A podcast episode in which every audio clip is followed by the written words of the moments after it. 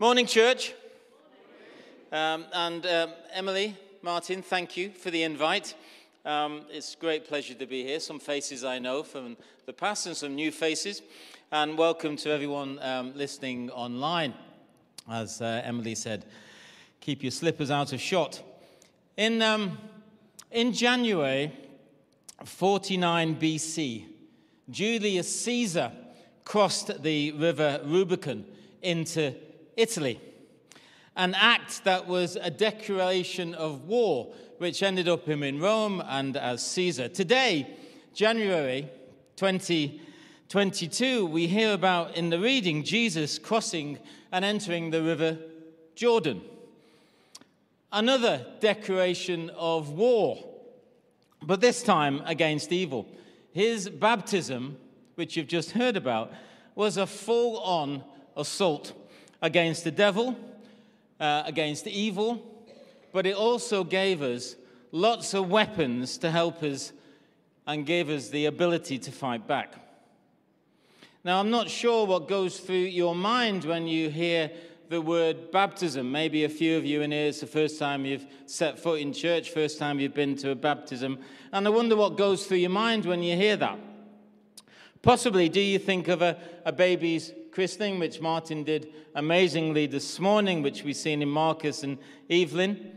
And maybe you look forward more than that to the party or the drinks or the coffee and cake afterwards? Or do you imagine the scene in the scripture that, uh, that Amanda read to us? Jesus as, a, as an adult walking into Shot in the desert, being met by John the Baptist and being baptized in the water than the dove, the symbol. Maybe you think about that stuff when you hear the word baptism. Or does the word baptism make you think of something else?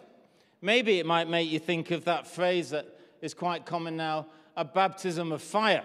Maybe it makes you think of that.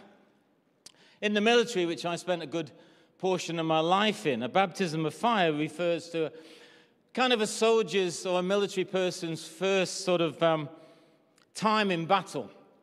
And then from that military context where it came from, a baptism and fire, it's been used in many other contexts. And basically, what it means is an initiation into something that you haven't done before, like, like a first time. I'm not sure about you, but I've had a few baptisms of fire in my time. And I've often found myself in those times thrown into difficult situations where possibly feeling out of my depth, but possibly a new experience and something I hadn't gone through, and it was a first time experience. My first sort of baptism of fire was at the age of 16 when my father threw me out of uh, our family home and I ended up homeless on the streets of Manchester. Then at 17, I unfortunately spent some time in prison and found myself in that environment that is sometimes very strange and very violent and, and unfamiliar to a lot of people. At 21, I joined the army, and after my basic training, I found myself on the streets of Belfast in 1976 and 1977 being shot at, petrol bombed, and a lot of other things. That was certainly a baptism of fire. Or at 27, I arrived on the Falklands Island and experienced a sort of a, an isolation I'd never really experienced before in my life, and I hope I never do. I was commanding a Rapier detachment there, which is a surface to air missile um, detachment. And I was in constant threat, or we were in constant threat there, just at the end of the war, of enemy aircraft. Again, another baptism of fire for me as a young man. And at the age of 29, I found myself having gone through two divorces, more baptisms of fire. And many of you would have had, maybe not like me, hopefully, but you've had baptisms of fire, first time experiences, and they can be sort of pivotal points in your life where we change. And what does baptism actually mean? Well, Martin gave a brilliant description of it. Firstly, it's this public Christian rite of using water as a symbol of purifying a person and accepting them into the church. Baptism is a sort of a, it's an introduction. That's why often you'll find the font at the front of the church. It's the first thing that you hit as you walk in the door. It's an entry point. Or sometimes, now in modern days, we have movable ones which are brilliant and you can put them anywhere. But it's the first thing. Usually, that's where the church put them. It's a, uh, an entrance into the family of the church. Secondly, the water represents, again, as Martin said, this outward sign of an inward cleansing. It symbolizes the, the Holy Spirit who is always present in these initiations, these rites of passage, the baptism. And as the scripture said, when Jesus was baptized, a symbol, the Holy Spirit came upon him. So the Holy Spirit is always there. And the Holy Spirit cleanses us from the inside, which the water can't do. It can only cleanse us from the outside. The scripture says, Heaven was opened, and the Holy Spirit descended on him in a bodily form like a dove. And a voice came from heaven saying, You are my son, my daughter, whom I love. With you I am well pleased. Like I said, the dove was a symbol. And the Christian life is full of symbols. The church is full of symbols, the main one being the cross. Life is full of symbols. We all know that. Weddings, funerals, anniversaries, 21st, 18th, whatever, we all have symbols that we go through. And the military, which I spent a good time of my life in, 17 years, is full of symbols. Again, for those of you in the military will know that. And I had the great honor of recently being appointed the associate chaplain at the Royal Hospital, Chelsea, which you probably know is the, the home of the Chelsea pensioners.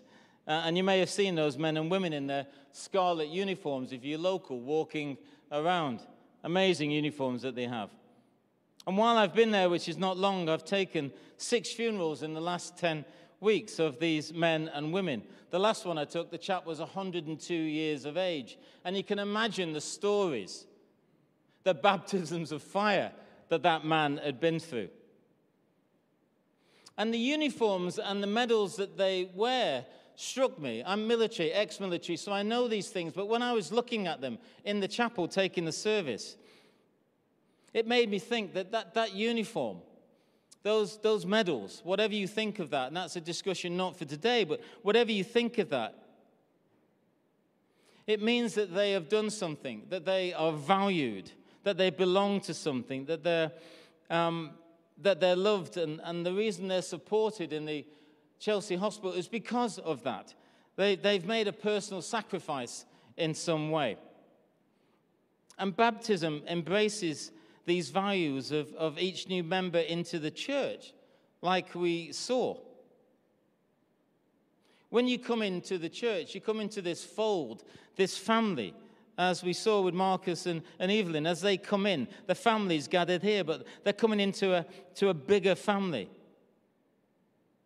And then as they grow up, they'll start to understand the sacrifice that Jesus made on the cross that we know about as adults, the story, the narrative. But you start to understand that. And the Holy Spirit then starts to empower us as we come part of that and we start to change.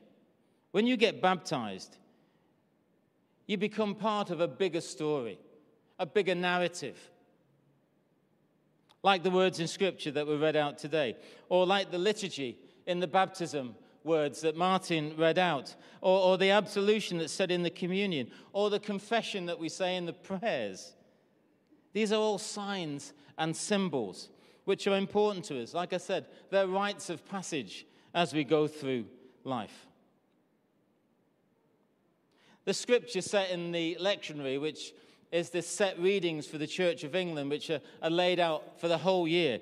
The, the one two weeks ago was, um, was John 2, verses 1 to 11. It's the, it's the wedding at Canaan, which most people know about. And I was looking at both of them, and this one today and that one, and there's, there's a kind of a link. Well, well, well I think there is.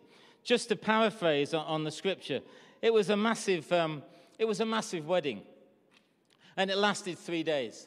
And the whole village was invited, not like we do weddings now. Everyone in the area was invited as well. It was an enormous event, and sometimes went on for, for more than three days a massive social event. And at this one, the MC, the master of ceremonies, kind of panics because he's in charge of keeping everything going the two families, the food, the wine, everyone's happy. He kind of panics and, and says, The wine's run out. It's sort of a catering disaster that's happening. And, and he panics and he's embarrassed and he's concerned for the families and his reputation and everything. And Jesus and his mother and the disciples are at this wedding on the third day. I kind of think or want to think that Jesus is just chilling out. He's relaxing with his friends. He's watching the family. He's enjoying himself. And his mother, Mary, paraphrasing, comes up to him and says, Boy, you got to help. You got to help this family. It, it's, a, it's a nightmare. It's going to be embarrassment. It's going to be, there's going to be gossip for months and months. This, these two young kids, these teenagers. It's a nightmare. You've got to do something, son. And I love it. He turns to her and quite sharply says, Woman, what has this got to do with me? It's not my time yet. And what he doesn't want to do is to show who he is. This is a public event. He doesn't want to go public with his ministry, not just yet, because once he goes public, he knows where the narrative, where the story goes. We didn't. We know once he goes public, he starts his journey to the cross and to his death and resurrection. But it's a journey, the Bible tells us, he knows he's got to take, but he doesn't want to take. Who would want to do that? So he's very sharp with his mother. But then I think he does something absolutely extraordinary and unbelievable. He performs his first miracle. In other words, he goes public that is the Messiah, that is the Son of God. And then he starts this journey where he knows it's going to go. Why do that at a wedding? Why do that for two young kids who are getting married? It's just a social catering disaster. It's wine. It can get sorted, I'm sure. But no, regardless of all the ramifications that we know is happening and is going to happen, and all the stuff that he's doing, he cares more for that young couple, for their joy, for the importance of that day than he does for his own life, because then he starts the journey to the cross. And I think that's why turning water into wine is Jesus' first sign, as it points to him as a person who brings joy despite hardship. Like we saw here, there's joy. You're joining a family despite the hardship that's going on. And I think joy is Jesus' calling card. It's as if he's saying, you know, it's me who's driving this universe, not you. So just chill out and relax. I've got this. Enjoy life. Yet, knowing that, those of us who are Christians in here, knowing that, we still go around and we stress and we worry and we get anxious. And some of us go around like we've been sucking lemons all day when God says, chill out. I've got this. I've got your back. Jesus is saying, please relax. I want to give you joy. Just let me do that to you. Trust me. And when Jesus does his first sign, he deliberately chooses the vessels, the symbols used for purification. These large jars holding 20 to 30 gallons of water, and there's six of them used by the Jews for the ceremonial washing, the cleansing of the body outside, getting us clean. But why? Why did he choose those? Why not just fill all the jugs up on the table? Why not miraculously fill all the bottles? Why, why not just do that? Why choose the ceremonial washing jars? Again, just think about it. Jesus doesn't seem to skimp on anything. That's approximately, I worked it out, 150 plus gallons of wine on the last day. That is some party. But it's interesting that Jesus uses a, a catering disaster to go public, to start his three year ministry to the cross. The Old Testament, the Torah, laid down all these rules and regulations for, for being a good Jew. Basically, it was saying that God is pure and holy, and that the people are flawed and unclean. So the cleansing laws, the purification laws, and not forgetting the blood sacrifices of the animals, were all put in place to deal with this physical dirt and spiritual dirt that we have. That's what we've done this morning. The same thing. It takes away our sins. These lit rituals, these symbols, were so important to the people because you couldn't just walk in to the presence of God. You had to do something. You had to clean yourself up, get your act together, get rid of your sin. Sin's not a very popular word to use. It's not cool, actually, to use that. But I don't know about you, but me, deep down, we all know that we do things that are wrong. We all know that we, we pick up stuff along the way that sometimes is not healthy. And we need to change our ways. We know that. I knew I had to change my ways growing up as a young kid the, the way I did, you know, from starting off, like Emily said in the book, you know, as a thief, and then going to prison. Then my military life, which was exciting but tricky as well for 17 years, and then ending up as a priest. That's a lot of change, and I assure you I've still got a long way to go. When I did my Alpha course, me and Amanda did it in 93 at Holy Trinity Brompton. I remember it got me wondering why I was striving so hard at work, the stuff that I was doing. At the time, I was a general manager of a big health club in London, working stupid hours. And most of the time, I remember I was angry or stressed, had all the toys, hotels at night, cars, money, all that stuff, but still really sort of stressed. And I was still fearful of my future, even though I had all the stuff that the world says that you need. Question to you why do we beat ourselves up so much about this stuff?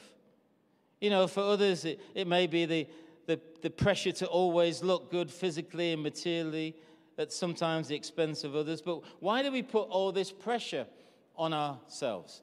The pressure that was at that wedding at Canaan the stress, the anxiety, the fear, all that stuff. And then Jesus steps in. Maybe it's because we're trying to improve ourselves, to give ourselves, I don't know, to give ourselves some sort of value. I've been trying most of my life, life to, to prove to me, you know, that I'm okay. To prove to me that, that I'm capable. To prove to me that, you know, my plan is going to work. I'm going to get this stuff sorted. Or when I became a Christian, proving to myself that God will love me for all the work I've done for Him. And I've constantly felt that I had to prove that to people. I'll be honest with you, even as a priest, I still feel that at times. And you know what? It's exhausting. I'm exhausted trying to do that. And I'm sure some of you are. And it will always be exhausting because you know what? It will never be enough. Never, ever be enough because the world has this insatiable appetite for drive, for power, for money, for accumulating stuff, for gaining achievements. There's nothing wrong with that unless it comes to the detriment of you. And it's not power, it's not jobs, it's not cars, it's not wealth either. Only God can fix us. Thomas Merton, who a friend of mine has introduced me to, and I've been reading quite a bit, um, says this about joy. He says, You were not created for pleasure, but you were created for joy. And if you don't know the difference between pleasure and joy, then you have not begun to live yet. Well, that really went off in my heart. I don't know about you. So Jesus came to bring this joy so we can enjoy life to the full. But life gets us down. These last couple of years have been exhausting in more ways than. Anyway, things shifting, changing every day, not sure where we are, not sure what we're doing. Fear, anxiety, panic is all over us at times. And in that, I don't know if you've ever felt like you just want to rest from it all, because I do. I just want to escape from watching the TV or reading the newspapers or whatever it is that's changing every day. Free from the, the, pain of those not so good memories that come up sometimes, or the shame or anxiety. Have you ever thought that maybe you want to be part of something bigger than you? Something that can embrace you and look after you instead of you doing it all the time? then if you haven't already, think about getting to know God, because that's what we've been doing this morning. Getting to know God yourself, not some preconceived ideas that someone else has passed on to you, like I did for nearly 40 years. My father and my mother's views, and my military views, and whatever views I had, but not my own until I went on that Alpha course. These guys run it here. And you never know, you just might learn something. Something that you didn't know about. Or you might be able to look at something in a different light. It's worth a shot. It's free. Food's great. Or maybe you want to think about being baptized, like you saw this morning. But don't overthink it, because it's not about the law. It's not about your age either. It's not about your position in life. It's not about whether you're good or bad. It's not really about whether you attend church or not. Sorry, Martin, Emily. But it's not about that either. It doesn't have to be complicated. And if that's you, then just ponder that this week. No pressure, just start to think about it. Like I said, the military was my family for nearly 17 years. It took a really big chance on me on the 27th of January 1976 when it accepted me into the army. It gave me hope. It gave me hope that I could be something or do something with my life. It looked after me. It fed me. It watered me. It wanted me when nobody else wanted me at all. It clothed me. It fed me. It supported me. It taught me stuff about life. And when I became a Christian, like I said, quite late in life, nearly 40 years of age, I then entered this, this other family, this, this Christian family, which I'm in now. A family that again looked after me, loved me, supported me in some difficult times, taught me stuff about God, how He loves me unconditionally, how He wants to help me change, be a good husband, be a good father, be a good man. Taught me all that stuff. And the head of that family is God. And when I met him through his son Jesus, I felt he kind of said to me, Paul, I've got this. I've got you. You can relax. I've got your back. I can ease your burdens, your worries, your fears, all those anxieties that you don't share with anybody and you've put in a box and you've locked away. Just look at me because you're not on your own anymore. I'm going to take you through life and we're going to be together. And for me, that was really exciting. Those words spoken over Jesus, that is baptism, are for all of us. Not just here, it's for every one of us. You are my son, my daughter, whom I love. With you I am well pleased. Coming to Jesus com- completely changed my life. You know, I had no idea what it was like to be loved unconditionally, that I could be forgiven that I could start to forgive others who have hurt and harmed me in the past. You know, and for a long time I let my past dictate my future. And being baptized as I was when I became a Christian gave me a new start. It set me free from the past, sort of a clean sheet. And joining the church was an extraordinary experience for me, and it, and it still is. You know, I had no idea what God had in store for me when I joined his family. How he could use those, those four parts of my life the thief, the prisoner, the soldier, the priest. How he could use it to change me and how he could help others or how I could help others do that. Coming into the church gave me a family. It gave me brothers and sisters who love me all around the world. And I know firmly that I'm part of a family now, and I'm not on my own. I have people that I can go to. So maybe this week you could ponder the readings which uh, Amanda read out, or the liturgy that Martin said um, for the baptism. You know, the joy of life and that word baptism, what it means to you, what it could mean to you. And as you do that, please always remember that God loves you. You know, He's for you, He's not against you. He wants the best you that you could possibly be. And you don't have to do this journey of life on your own. Not anymore. You've got God who wants to walk with you. Like the children this morning, they become part of a big family. They become part of a global family. They become part of something that is bigger than them, and they will learn the narrative as they go on in life. In Jesus' name, Amen.